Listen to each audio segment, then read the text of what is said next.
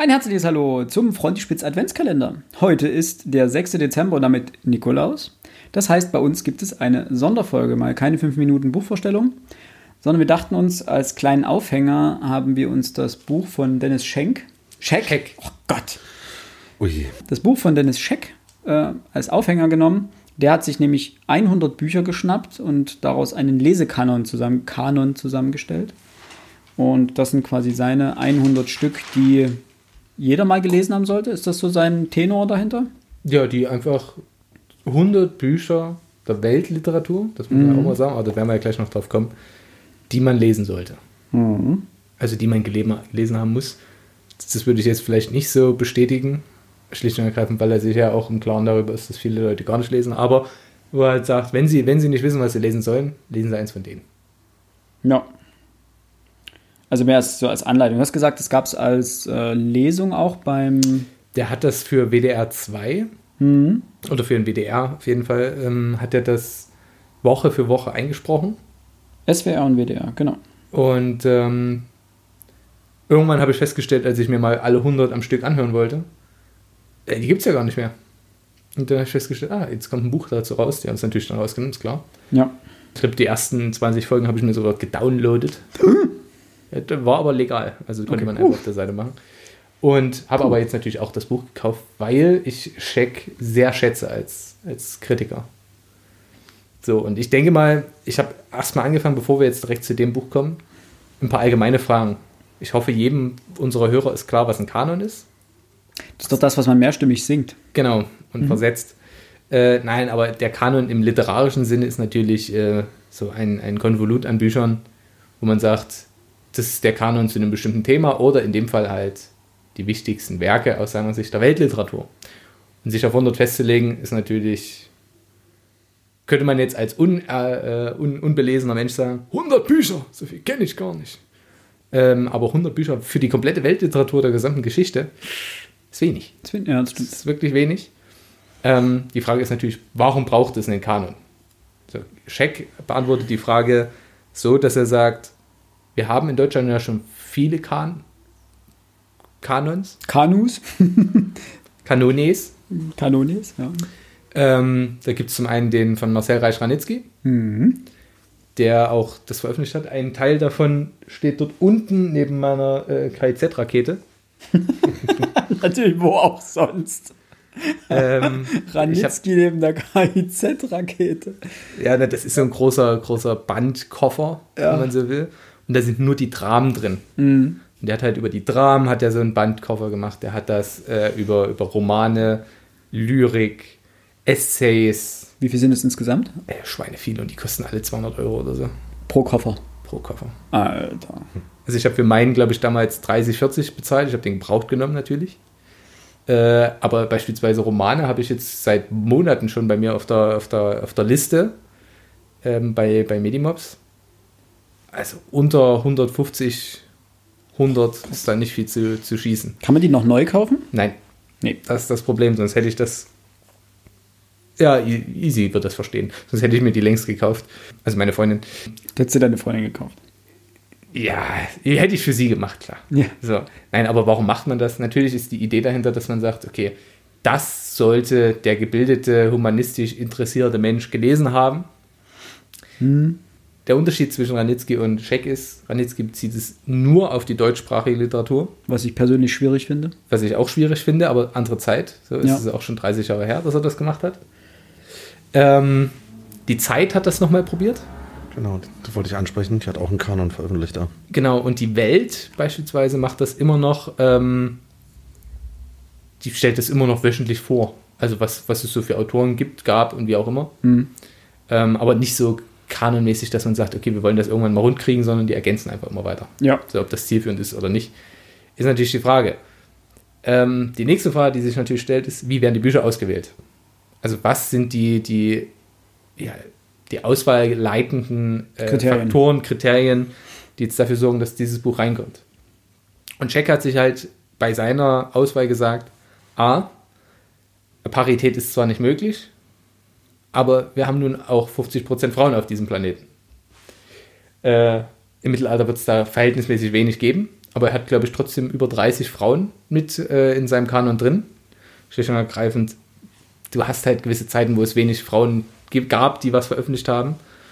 Ähm, das fand ich erstmal wichtig. Dann globalgeschichtlich, also es gibt auch äh, asiatische Autoren, die sich wieder, wiederfinden. Es gibt afrikanische Autoren, die sich wiederfinden. Natürlich die herausragend gute südamerikanische Literatur, die sich drin wiederfindet. Aber auch, und das muss man ja auch sagen, da kommen wir auch zu, der, zur Frage, welche, welche Bücher sind überhaupt drin. Nur Romane, nur Gedichte, äh, wie auch immer. Und Scheck hat ja auch beispielsweise sowas drin wie Tim und Struppi, also eher auch Jugend-Comic-mäßig, aber auch die Carl Banks äh, lustige Taschenbücher Hm. sind mit drin. Ähm, die Geschichten aus äh, Entenhausen, die er eben damit reinzieht. Und so ergibt sich dann eben ein Kanon von ihm aus 100 Werken der Weltliteratur. Wobei er nutzt natürlich auch dahingehend mal manchmal einen kleinen Trick, in Anführungsstrichen, was man bei einem Kanon ja gerne mal tut, indem man hinschreibt, der und der sämtliche Werke. Ja, na klar. Ne? Das ist so ein. Aber das, was heißt Trick? Das, aber Das, ist ja auch okay. So, aber Khalil Alex, Gibran, Werke. Fertig. ja, aber äh, äh, Alex und ich haben ja vorhin schon festgestellt, ähm, er hat auch Sachen drin wie Jules Verne, so, den man ja definitiv da durchaus mit reinzählen kann. Kein Problem. Aber er nimmt eben ein Werk von ihm, was vielleicht weniger bekannt ist. Gut, dass du es sagst. Das ist, ich habe ja gerade in einem Buch gesucht, nach, eigentlich habe ich ein Buch hier in der Liste gesucht, wo ich mir sage, hey, ich wollte nachgucken, warum er ausgerechnet das nimmt. Und Jules Verne ist einer, der, der hat nämlich die geheimnisvolle Insel von Jules Verne. Genau. Und ich würde da zuerst an 80 Tagen um die Welt, äh, Reise, Reise zum, Mittelpunkt der Erde, 20.000 Meilen unter den Meeren. Das, Das würde ich zum Beispiel nicht nehmen. ist sehr langatmig, ja. Das fand ich Aber- eins der schwächeren, aber egal, das geht schon ins Detail. Und er geht halt auch darauf ein, warum er jetzt gen jeweils genau das nimmt und nicht ein anderes. Ja, so, also da macht er schon, geht er bestimmte Schritte. Da müssten wir natürlich jetzt sagen, okay, um da genau begründen zu können, warum er das jetzt nimmt, hätte man alle diese Texte lesen müssen Und alle analysieren müssen. Es geht und alle analysieren müssen. Und das ist natürlich schon sehr tiefgreifend. Bei dem Kanon stellt sich aber auch eine letzte Frage, die wir jetzt als Vorgeplänkel nehmen. Welche sind denn nicht drin?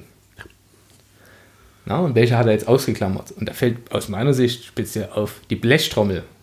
Wir haben nicht so, sonderlich viele ähm, deutsche Nobelpreisträger und Krass ist sicherlich einer der prominenteren. Denn sind wir ehrlich, äh, Paul Heine kennt heute keiner mehr, der frühere Historienromane geschrieben hat. Der war einer der ersten Nobelpreisträger aus Deutschland. Kennt heute keiner mehr. Aber äh, die Blechtrommel ist ja wirklich international auch breit rezipiert. Findet sich nicht drin, zum Beispiel. Hat vielleicht auch, also hatte vielleicht auch seinen Grund, ne? Es wird ja. Ja, das, er meinte, das wäre so eins für Platz 103 gewesen. Okay, steht also auch drin, oder was? Hat er auch. Ich habe ganz viele Interviews dazu gehört und Ah, okay. gelesen. Okay, so du hast natürlich recht, ne? Mit Hunderten durch die komplette Weltliteratur, du musst auswählen. Du musst einfach Ja? auswählen. Das ist sehr, sehr. Also erstmal, wenn man es wenn man's überlegt, wenn man sich anguckt, welche Bücher er nimmt, die haben alle ihre Berechtigung. Ja, bei manchen Sachen. Manche kenne ich auch nicht. Ja. Ja klar kenne ich manches nicht. Ähm, Ich war überrascht, wie viel ich doch davon schon gelesen habe.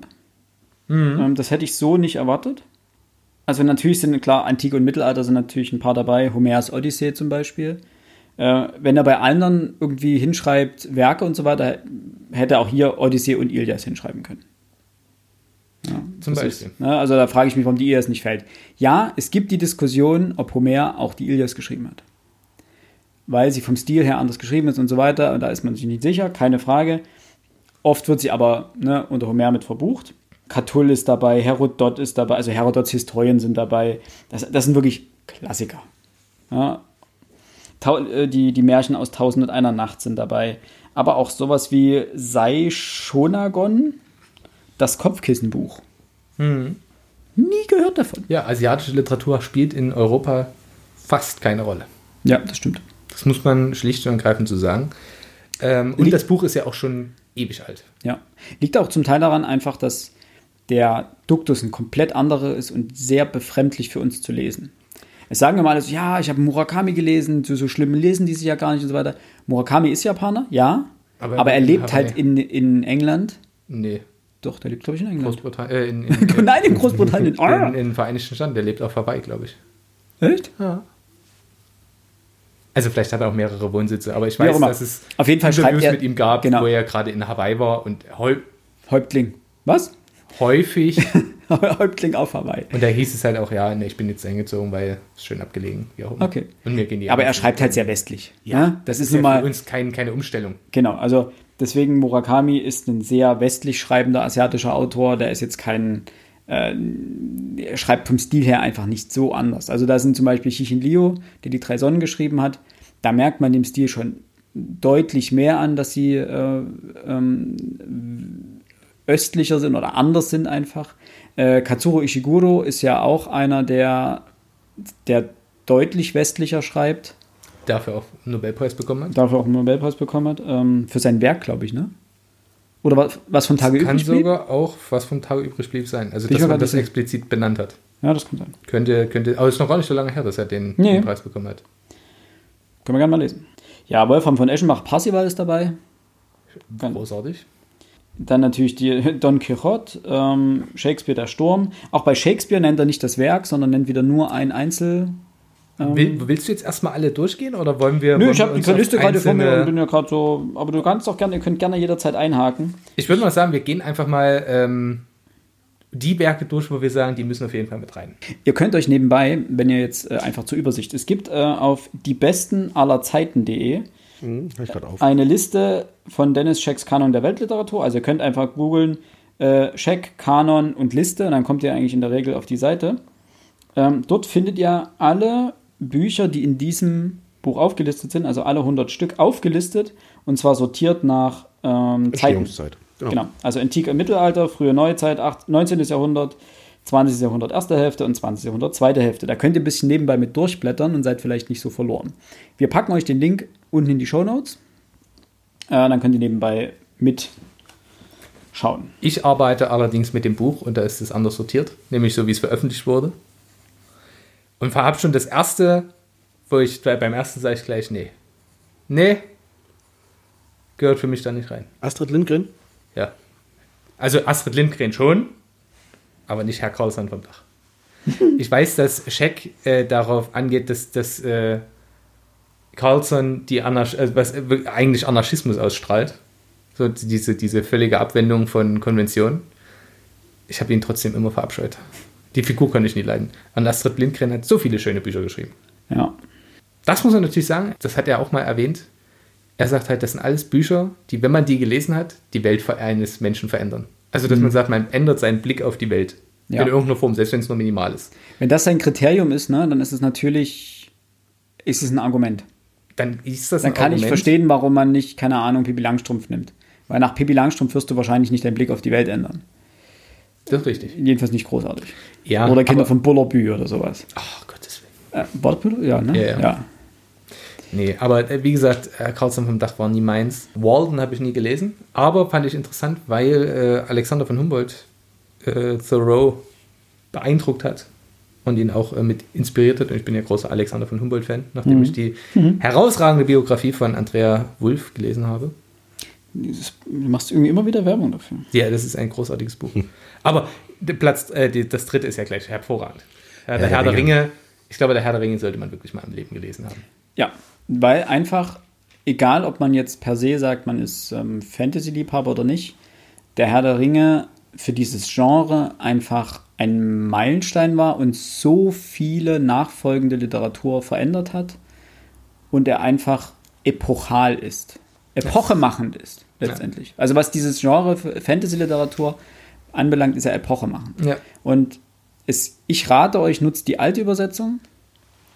Ich habe leider gerade nicht, ich werde es nachreichen, wenn ich es nicht vergesse. Äh, wer die alte Übersetzung geschrieben hat und wer die neue. Ähm, die neue finde ich einfach nicht so gut. Wenn ihr mit der alten klarkommt, lest die alte. Okay. Aber Herr Also der Ringe Herr der Ringe sind wir uns einig. Herr der Ringe definitiv. Also Äh, dann kommt schon Sei Shonagon, äh, das Kopfkissenbuch, wo ich sage, als ich das gehört habe damals, ähm, fand ich das schon spannend. So. Es geht halt um- so um die Intrigen am japanischen Kaiserhof und so weiter. Ja, fand, ich, fand ich nicht so schlecht, aber wäre jetzt nicht in meinen. Wäre jetzt bei mir nicht. Ja, man muss ja dazu sagen, der Kanon ist ja letztendlich kein, kein Manifest, wo man sagt, ihr müsst diese Bücher jetzt alle gelesen haben, sondern ein Kanon ist ja immer eine Empfehlung. Ja, das ist ja normal. Ja? Das heißt, der Vorteil daran ist einfach, ihr, man sitzt da und weiß nicht, was man lesen soll. weil es gibt so viel, dann hört ihr unseren Podcast, das ist die beste Variante. Oder äh, ihr sucht euch natürlich so ein Buch wie von Dennis Scheck und dann könnt ihr einfach nach, blättert ihr durch, sagt, ach, das klingt ganz interessant und lest den kurzen Abschnitt dazu. Genau. Und dann seht ihr, warum er es empfiehlt und warum es Sinn macht, vielleicht dieses Buch zu lesen. Und dann sagt ihr vielleicht, na, vielleicht doch nicht, suchen wir ein anderes aus. Genau. Das ist der Vorteil. Ne? Ihr müsst ja nicht alle 100 davon lesen. Ist natürlich schön, wenn ihr es macht. Das wäre cool. Aber- Sagt Bescheid, wenn ihr fertig seid. Genau. Ihr könnt auch Bescheid sagen, wenn, wenn ihr wollt, dass wir mal jedes dieser Bücher von diesem Kanon lesen. Du hast schon gesehen, da Krieg und Frieden und, und Ja. Schuld und Sühne dabei. Ja, die ganzen. Ja, okay. Aber es sind nicht die Buddenbrocks dabei. Gott Aber ja für Ulysses, ne? Ich meine, gut, das ist nur ein Tod, Pest oder Das Cholera. ist tatsächlich auch eine Vor ein Vorwurf, den ich ihm mache. Also, ich bin kein Fan der Buddenbrocks. Aber sie sind relevanter als die Bekenntnisse des Hochstaplers Felix Krull. Ja. Weil, also man muss einfach sagen, welchen Einfluss gewisse Sachen auch hatten. Äh, und es kommt tatsächlich häufig vor, dass ich sage, hätte ich jetzt lieber was anderes genommen. Passt beispielsweise dann auf der 10 äh, William Shakespeare, Der Sturm. Ich einfach A, das Buch nicht kenne. Das war auch. Ich dachte mir, ah, William Shakespeare. Der, der was? Der Sturm? So, weil Shakespeare hat so viele relevante Stücke geschrieben. Ja. Man kann von Shakespeare halten, was man will, aber dann nimm doch, selbst wenn er Macbeth genommen hätte, den ich auch nicht wirklich schätze, aber das hätte ich noch nachvollziehen können, aber der Sturm, ne, ne, ne. Ovid, Metamorphosen, da muss ich kurz einhaken, weil ich wirklich der festen Überzeugung bin, die sollte jeder mal gelesen haben. Ich habe die damals im Lateinunterricht gehabt. Hm. Wir haben natürlich nur Auszüge übersetzt und dann dadurch auch gelesen. Aber sprachlich, kulturell, wenn man sich für Mythologie interessiert und gute Geschichten, das muss man auch einfach sagen, es sind einfach gute Geschichten, sehr gewaltvolle Geschichten, Ja. Aber letztendlich griechische Mythologie, ist eine Geschichte der Gewalt. ja. Und vor allem der misogynen Gewalt. Ja. Das trifft meist Frauen. Das ist äh, grässlich, aber äh, Also was, was so antike Mythen angeht, da muss ich ehrlich sagen, dann besorgt euch von, vom Anaconda Verlag, von Gustav Schwab. Ähm, antike. Ich meine, es, sieht, es sieht gut aus, wenn es im Regal steht. Es kostet 10 Euro und da ist so ziemlich alles Wichtige drin. Ich glaube, von Ovid müsste auch was drin stehen, bin ich mir jetzt nicht ganz sicher, Nee. aber. Ansonsten Reklam hat natürlich ganz viel. ja, das stimmt. Bietet auch, also Reklam ist immer der Vorteil in dem Fall, du hast einmal die einsprachige Variante, du hast in der Regel die zweisprachige Variante und du hast noch eine Kommentarband, manchmal je nach Werk oder sowas dazu. Bin Also Freund des Kommentars. Ja, also da, die, die, die Bände sind halt günstig. Ne? Also das heißt irgendwie 5 Euro, vielleicht mal 8 Euro für die ganz dicken. Von Ovid, die zweisprachige, kostet, glaube ich, 18 Euro von Metamorphosen. Ne, die ist auch dick. Die ist riesig. Wir müssen überlegen, die Metamorphosen sind ja schon schweinelang. Ja. Wie viele Bücher sind es? 34, ne? Irgendwo so in der Drehe. Müsste ich jetzt lügen, aber der Punkt ist, wenn du dazu dann noch, also ich habe die Ovid, Ovidschen Metamorphosen nur in reiner Übersetzung da, in Versform, was sich sehr schwierig liest. Äh, mir hätte, das, falls mal jemand Zeit hat und Altphilologe ist, übersetzt doch mal bitte die Metamorphosen in Prosa-Deutsch. Das wäre ganz toll. Und wenn Mit du es dann aber in, in, in zweisprachiger Ausführung hast, das ist riesig. Das ist Wahnsinn. Aber hier sind aber natürlich auch moderne Klassiker dabei, wie American Psycho, wo wahrscheinlich fast jeder den Film gesehen hat. Mhm. Harry Potter ist dabei. Fand ich gut. Also fand ich interessant. Ja, ich glaube, er schätzt da auch die Literar den literarischen Wert nicht so, als dass, dass diese Geschichte der Inbegriff von Coming of Age ist, weil du selbst als Leser auch im Age kommst. Um das Mitalterst. Mitalterst, das ist noch Mit, besser. mit wächst. Noch ganz kurz, ich habe noch mal gerade geguckt, ähm, die Metamorphosen von Ovid umfassen 15 Bücher. So, mal so dazwischen geworfen. Vielen Dank. Und ist schweineteuer in der Übersetzung. Ja. Ja. Aber es ist ja, wie gesagt, es gibt auch von der Ilias, weil du es vor uns angesprochen hast, gibt es eine neue Übersetzung. Die kosten 100er. Bitte was? Ganz frisch, die hat Check auch mal vorgestellt. Bei Druckfrisch. Die ist, ja, du musst dir halt überlegen, dort sitzt ein Altphilologe halt auch einfach mal nicht 10 Minuten dran, sondern drei, vier Jahre. Ja, gut, aber von der IS gibt es so viele Übersetzungen mittlerweile. Ja, aber der, ich weiß nicht, was er besonders gemacht hat. Ich habe da auch viele Artikel drüber gelesen, aber mein. Muss mir mal weiterschicken. Davon habe ich, also, ist neu erschienen jetzt erst, oder was? Ja, vor zwei Jahren oder so. Achso, okay, doch schon eine Weile her. Aber das fand ich eigentlich ganz, ganz schick. Wen ich auf jeden Fall schätze in dieser Liste ist, hatte ich es gerade gesehen, ich fand die Entscheidung, Carl Banks zu nehmen, Äh, Karl Barks, Barks heißt der Mann. Oh Gott. Ich habe es beim ersten Mal schon falsch gesagt. Äh, Karl Barks, die lustigen Taschenbücher. Weil, äh, was er nämlich herausstellt, ist die Übersetzung. Hm. Die deutsche Übersetzung dieser Texte plus er kommt selber mal in einem Band vor. Okay. Und das fand ich, fand ich ganz lustig. Ähm, und natürlich, ich, ich lasse hier so Sachen weg wie Agatha Christie oder sowas. Also was ich nicht so relevant finde, ich muss ja nicht sagen, oh, Hölderlin hat viele Gedichte geschrieben oder Stolz und Vorurteil, so interessiert mich nicht. Bei Agatha Christie finde ich interessant, dass das drin ist, gelandet ist. Ist ja auch Weltliteratur. Hm. Was ich viel schlimmer finde, ist so hier, keine Ahnung, Huckleberry Finn, die Schatzinsel, sei es Jugendroman. Ab, Schatzinsel, Schatzinsel finde ich gut. Das, also Schatzinsel ist wirklich, oh. ist Grundlage der Abend, Leute, Abenteuerliteratur. Also ich würde auch sagen, auch Mark Twain. Ähm ja, ich weiß, die sind wichtig, abhauen. Aber es gibt ja auch Autoren wie hier Clarice Lispector oder James Tiptree. Ich noch nie gehört. Noch nie. Und das will schon was heißen, weil ich würde schon sagen, dass ich mich mit vielen Sachen auseinandergesetzt habe. Was mir fehlt, ist ähm, Tagebuch der Anne Frank zum Beispiel. Für mich keine Welt. Oder, nein, ich bin das beim Komma. Die Klemperer Tagebücher. Das siebte Kreuz Anna Segers. Literatur aus dem, aus dem Bereich. Anna Segers hat er, hat er benannt, warum die nicht drin ist. Okay, warum? Weil das Buch literarisch äh, Schrott ist. So, also das ist thematisch hervorragend. Ja. So. Das ist eine grandiose Geschichte. Aber die Frau kann halt nicht schreiben. Ja, das, muss, das kann ich bestätigen. Ich habe es irgendwann mal gelesen. Ich musste das auch mal lesen und ich habe tatsächlich auch bestimmt die ersten 20 Seiten gelesen und dann habe ich aufgegeben. Hm. Weil das ja, sich zieht und das ist langweilig. Ja. Und ja, man kann natürlich sagen, ja, aber das ist so ein wichtiges Thema. Ja, aber es gibt zu dem Thema auch viele andere gute Bücher. Deswegen meine ich, meine jetzt. Ja, im, Anna Segers ist auch äh, wichtig, weil es eine DDR-Autorin ist. Ja, ich, ich wollte in dem Fall ja sagen, es ging, ging mir nicht um die Werke, die ich explizit genannt habe, sondern sie stehen stellvertretend für diese Literaturgattung, nämlich Literatur während der NS, während oder nach der NS-Zeit. Weil, wenn er sagt, er sucht Bücher raus, die, wenn du sie gelesen hast, dein Weltbild verändern oder ja, deine oder Sicht Anne auf die Frank Dinge, dann ist Anne Frank ja. durchaus Weltliteratur. Ja. Und dann ist auch, sind auch die Klemperer Tagebücher durchaus es genau ja dafür nicht, da. Es muss ja nicht NS-Literatur sein, auch ein paar Jahre vorher, Remark, im Westen nichts Neues. Zum Beispiel. Steht, wenn ich das richtig gesehen habe, auch nicht drin. Äh, oder Klemperer äh, LTI zum Beispiel auch was, ne? also die Sprache des Dritten Reichs. Ähm, wobei das würde ich eher nach hinten weiter verfrachten, aber einfach, wenn es darum geht, wirklich Bücher zu bringen, die dein Weltbild oder deine Ansicht oder deine Gedanken über die Welt ändern, dann würde ich die durchaus mit reinnehmen. Mhm. Mhm. George Orwell auch nicht dabei. Ja, den brauche ich auch nicht unbedingt. Weißt du? Du nicht. Nee, und es gibt auch so Sachen, wo ich weiß, dass er einfach Fan von den Personen ist. So ja. David Foster Wallace, unendlicher ja. Spaß. David Foster Wallace hat herausragende Essays geschrieben. Ich habe das Buch auch hier. Und er war Herausgeber von Foster Wallace, der erste Herausgeber auf Deutsch. Hier in Deutschland. Da merkst du halt natürlich, dass da eine Verbindung da ist und dass die halt solche Bücher dann wichtiger sind. Wobei aber auch viele Autoren heute sagen, dass Foster Wallace sie wahnsinnig inspiriert und äh, beeinflusst hat. Äh, es ist und bleibt ja eine subjektive Liste. Also es ist ja quasi keine Kritik, dass er jetzt, dass die Liste ist ja nicht falsch, deswegen. Nein, Quatsch, wir, ne? wir, kritisieren sie ja nur. Wir reflektieren sie. Genau. Wie sehen wir das? Was würden wir ändern? Das oh. teuerste Buch, das ich kenne, ist drauf.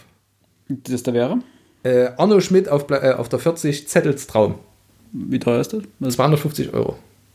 What? Das sind 1300 Seiten knapp oder 1250 auf A3. Das ist, un also wer, da, wer sich da freiwillig durchquält, bei allem Wert, den das vielleicht hat, dem muss in Orden geben. Aber der, nee. Das, das würdest du, keine Ahnung, die Welt am Sonntag im, oder die FATS äh, im, im gebundenen Format lesen. Mit 1300 Seiten. Ja, nur mit 1300 Seiten. Unfassbar. Und er hat das auch bei äh, Druckfrisch vorgestellt. Der, der muss sich beide Arme gebrochen haben. Das ist unfassbar. Er hat es hochgehoben?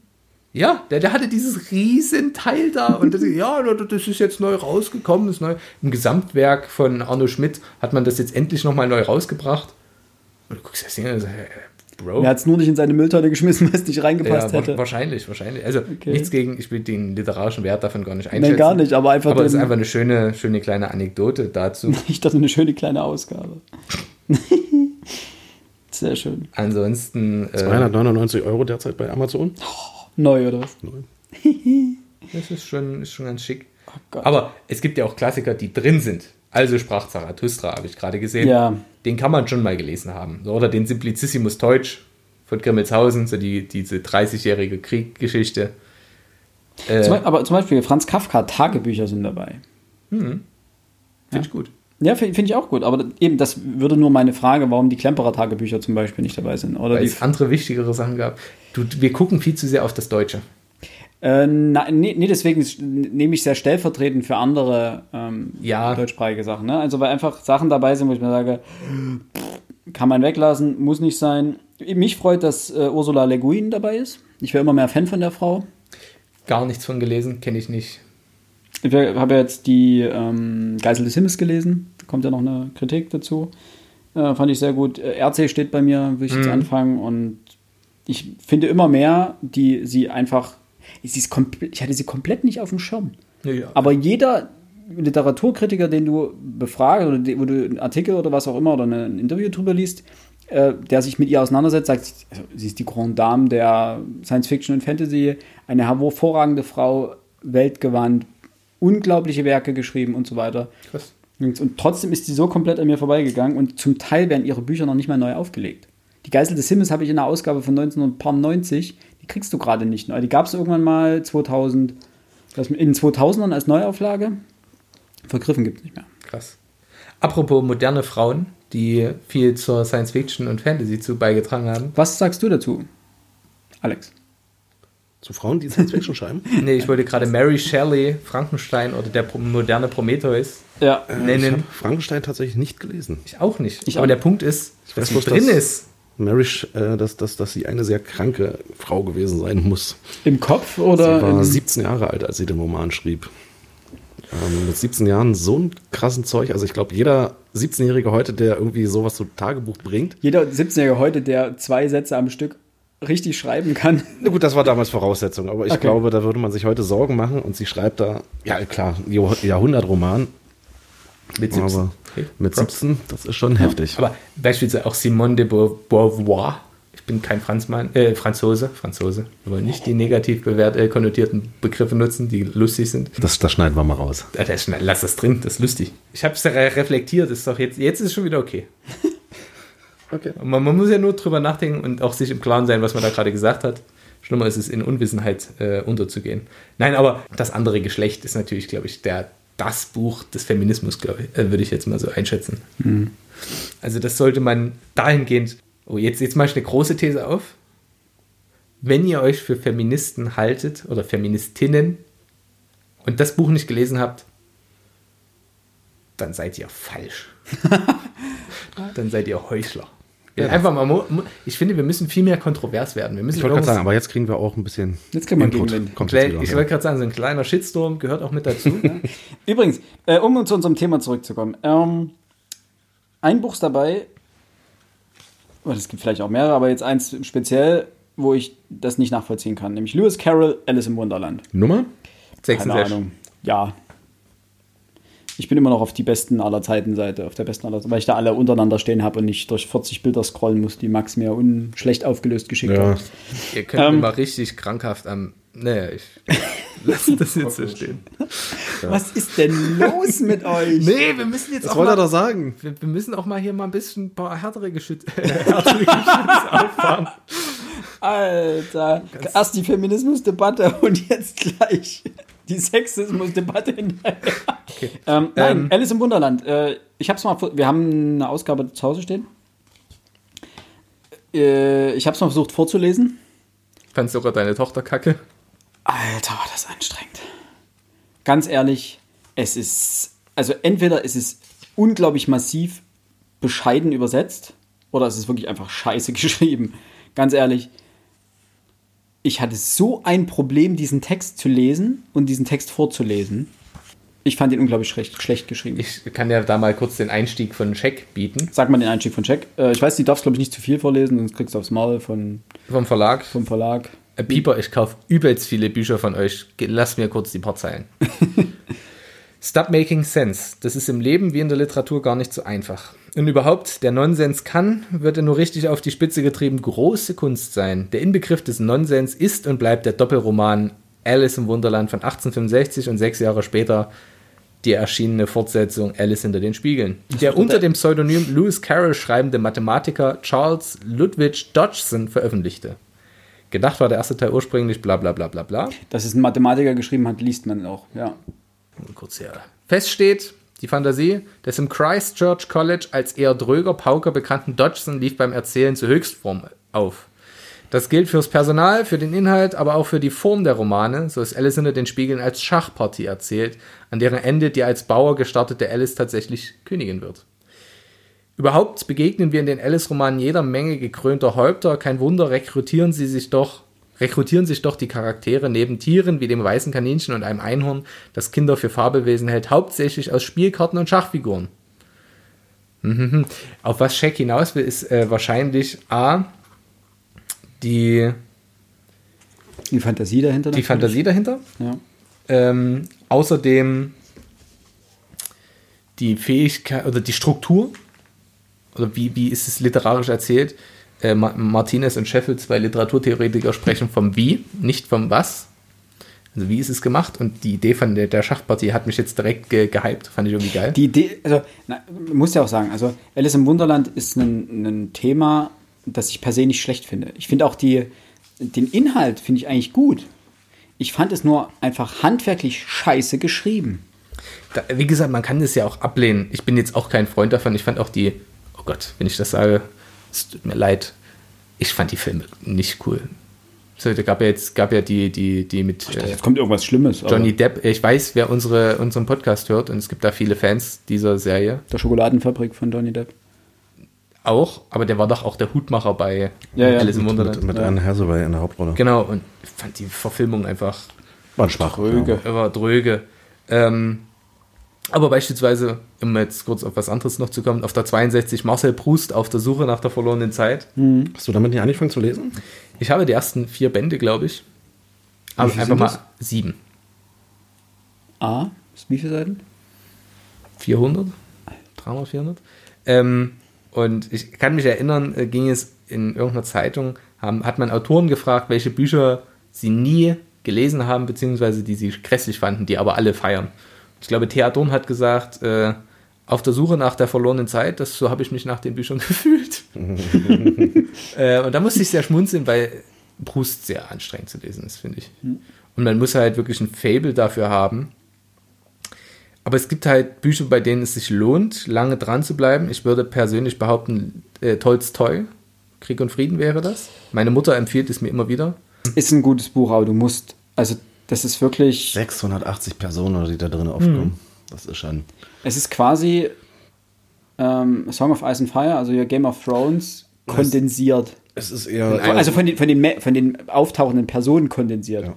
Also ansonsten sind die Werke natürlich nicht zu vergleichen, wirklich, aber es ist unglaublich verwirrend, ist vielleicht falsch, aber du musst unglaublich bei der Stange und wach sein, dem Buch durch die Bahn weg folgen zu können. Also, aber es ist natürlich, es ist eine gigantische Erzählung. Also das ist einfach ein, ein epochales Werk. Ich glaube halt, dass ich, wenn- also das wäre so ein Buch, das möchte ich in meinem Leben, spätestens als Rentner, mal lesen. Das Problem, ich habe es schon mal gelesen und ich weiß nicht, ob ich mich noch mal, Du hast es schon mal ganz gelesen? ja, Ich habe es auch zu Hause stehen und ich werde es auch nie wieder anfassen. hast du es gelesen noch? Naja, sagen wir mal zu, zu zwei Dritteln. Okay. Es, es ging dann nicht mehr. Das ist. Also ich habe das, da war ich glaube ich Anfang 20 oder so, habe ich es komplett gelesen. Es war, ich, also ich habe auch sehr lange dran gelesen. Also es ist nichts, wo ich gesagt habe, das habe ich in einem in einem Monat durchgesuchtet oder so, sondern ich glaube, glaub, ein halbes Jahr gefühlt daran gelesen, weil du einfach, also ich fand es auch anstrengend, einfach es lange am Stück zu lesen. Es war kein Buch, wo ich gesagt habe, Page-Turner, Page-Turner, noch eine Seite, noch eine Seite. Oh, es ist schon 100 das, Seiten das weg. weißt wenn das ganz normale Leben erzählt wurde von den Protagonisten, das ist so stinkend langweilig. Was, was richtig gut geschrieben sind, sind die Kriegsszenen. Aber die tauchen halt bloß alle. Ja, weil es darum ja 120 nun nicht nur zentral geht. Ja. Ne? Also es ist ja unglaublich viel Biopic quasi. Das ist, das ist wie gute Zeiten, schlechte Zeiten. Okay. Das ist übrigens nicht meine Einschätzung. Die hatte ich irgendwo mal in irgendeiner Kritik gelesen. Irgendwann, irgendwo ist äh, Im Internet. im, Inter in das Im Internet. Internet. Nein, bisschen Buddenbrocks lässt sich, glaube ich, nicht ganz schlecht damit vergleichen. Weil Buddenbrocks ist ja auch quasi die Erzählung über die ähm, Geschicke einer Familie über mehrere. Generationen hinweg. Und bei Krieg und Frieden geht es nicht nur um eine Familie, sondern um mehrere Familien, klar, aber auch deren Verquickung untereinander. Und rein vom grundlegenden Erzählen ist das, glaube ich, nicht ganz fern voneinander. Weil du musst natürlich ein Faible dafür haben, wirklich kiloweise Seiten zu lesen, wer was wie in seinem Leben wo gemacht hat und das noch nicht mal im Zweifelsfall spannend. Ja, wo Wobei auch jeder anders sagt, was spannend ist. Ne? Einige sagen, das ist, ich finde es spannend, einfach zu sehen, wie hat man in Russland zu der Zeit wie und was gelebt Ja. und so weiter.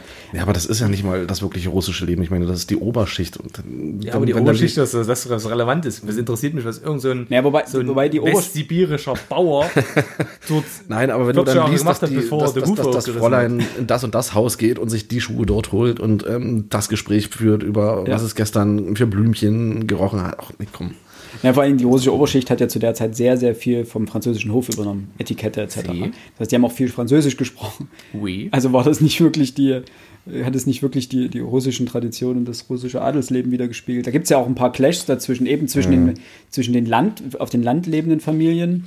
Ähm, Traditionalist, wenn du so nimmst. ja, genau. Und Genau. dem äh, Hof in St. Petersburg.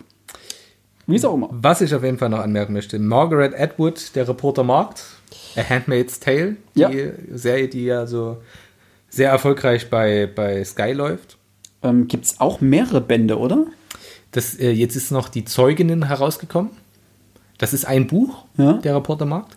Aber sie hat das jetzt beispielsweise mit die Zeuginnen, das dieses Jahr erschienen ist, ähm, fortgesetzt. Aber ich habe jetzt irgendwo Werbung gesehen, immer es im, Leben aufgemacht hat. Da bin ich tatsächlich auch dabei, äh, das Buch irgendwann mal noch zu bekommen und vor allem auch zu lesen.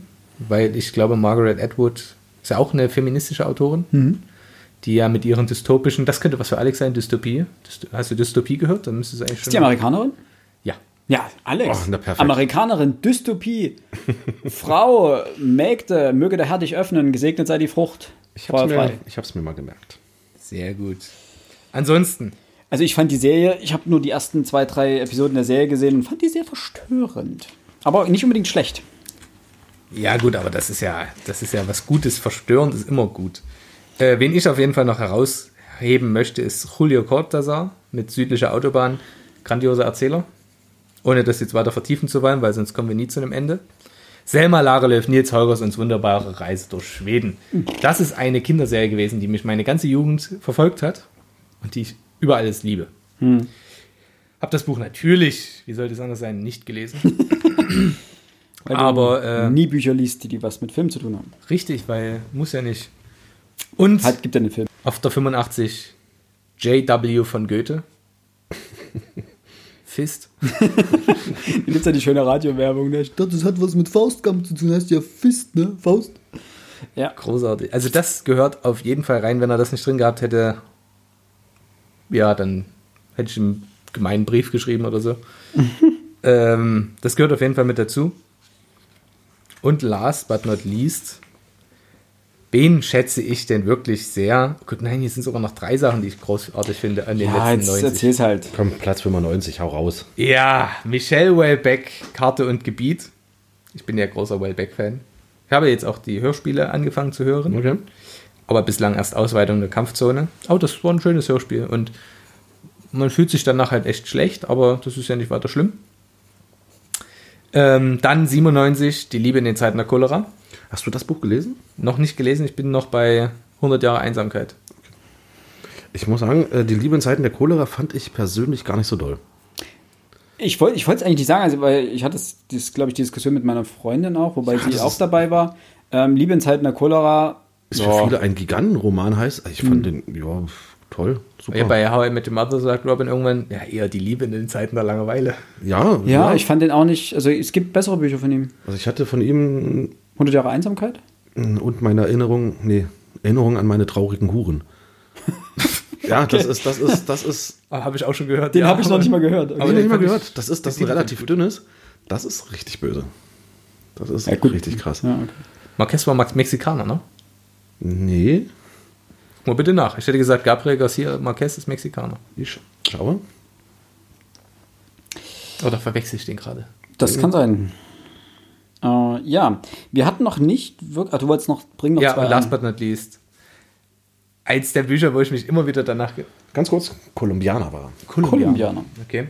Ähm, und eins der Bücher, wo ich mich immer wieder gefragt habe, warum muss man das mal lesen? Die Peanuts. Nein, auf der 99. Samuel Beckett, Warten auf Godot. Oder Godot. Ich weiß gar nicht, wie man das ausspricht. Godot, glaube ich.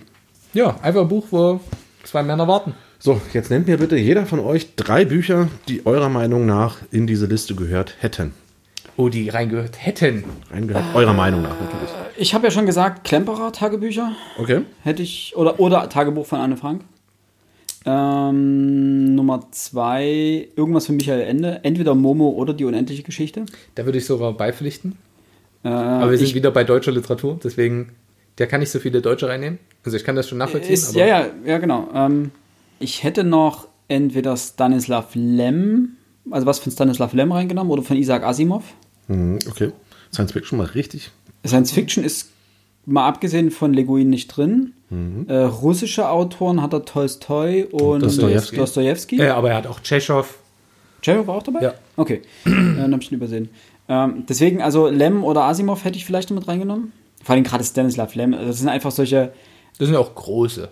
Ja, also eben. Es sind also einfach, die haben, die haben das Genre maßgeblich geprägt und sind durchaus auch und, und tun im Endeffekt das, was er ähm, auch beschreibt, nämlich das, das Weltbild verändern, was ja auch Leguin ja attestiert.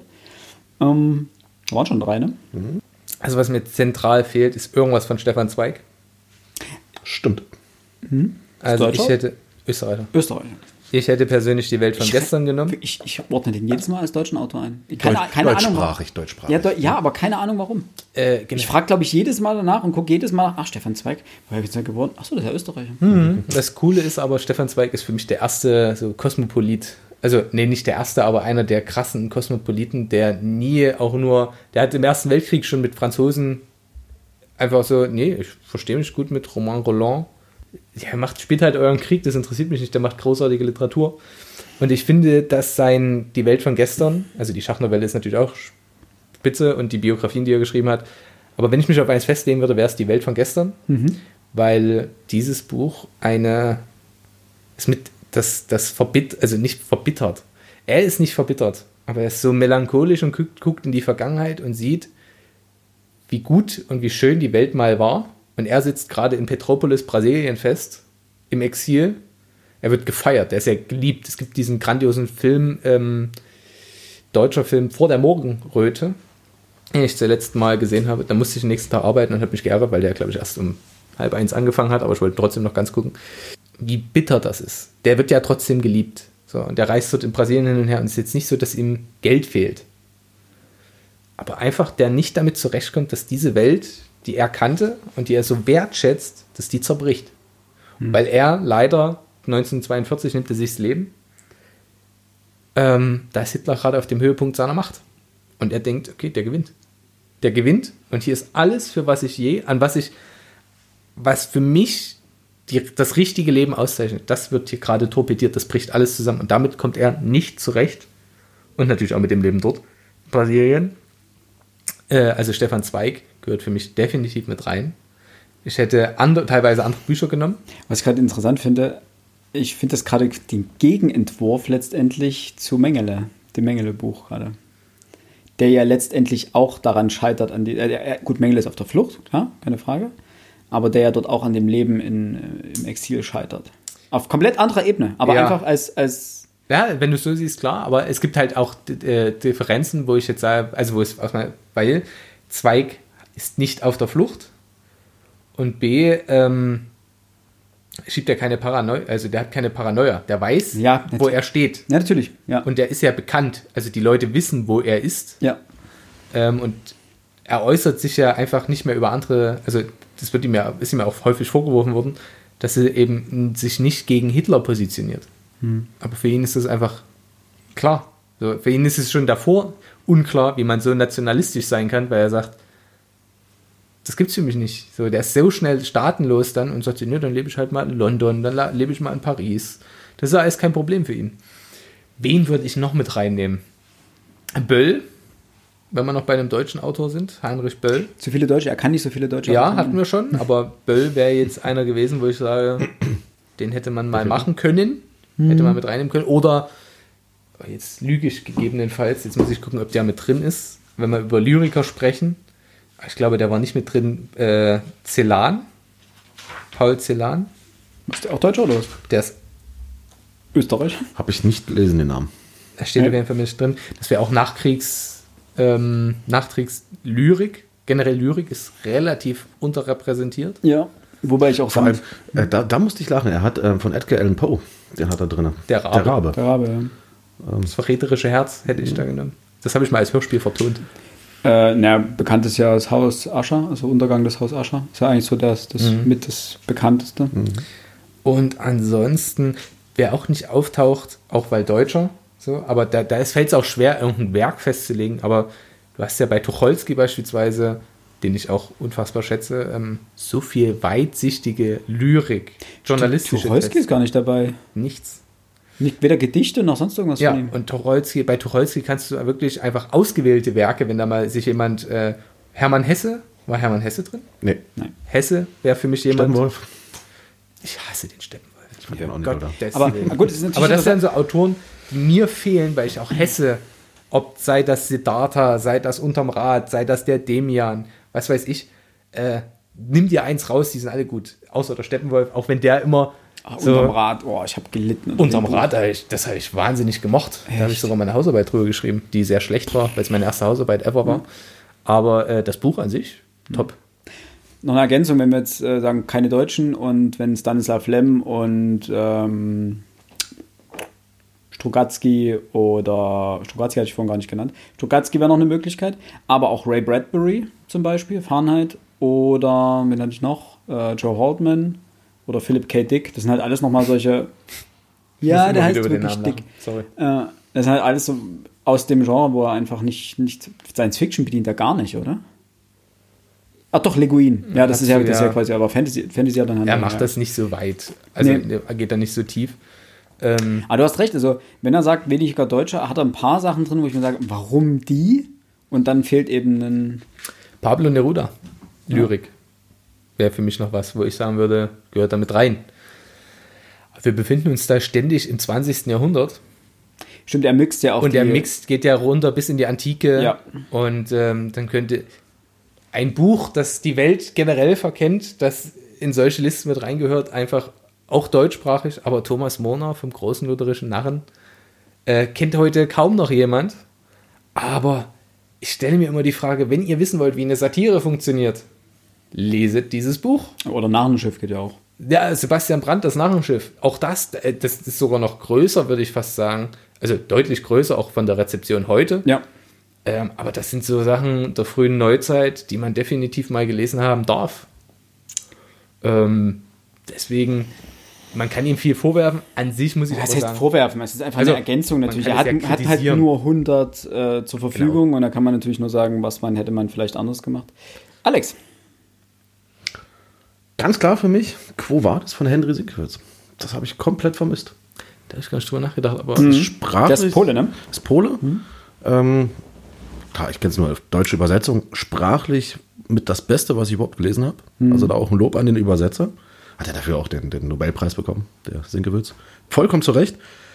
Große amerikanische, ich weiß, Erzählerfilm William Faulkner. Also ich meine, der Obergott schlechthin. Der Obergott schlechthin und du hast uns letztens Steinbeck empfohlen.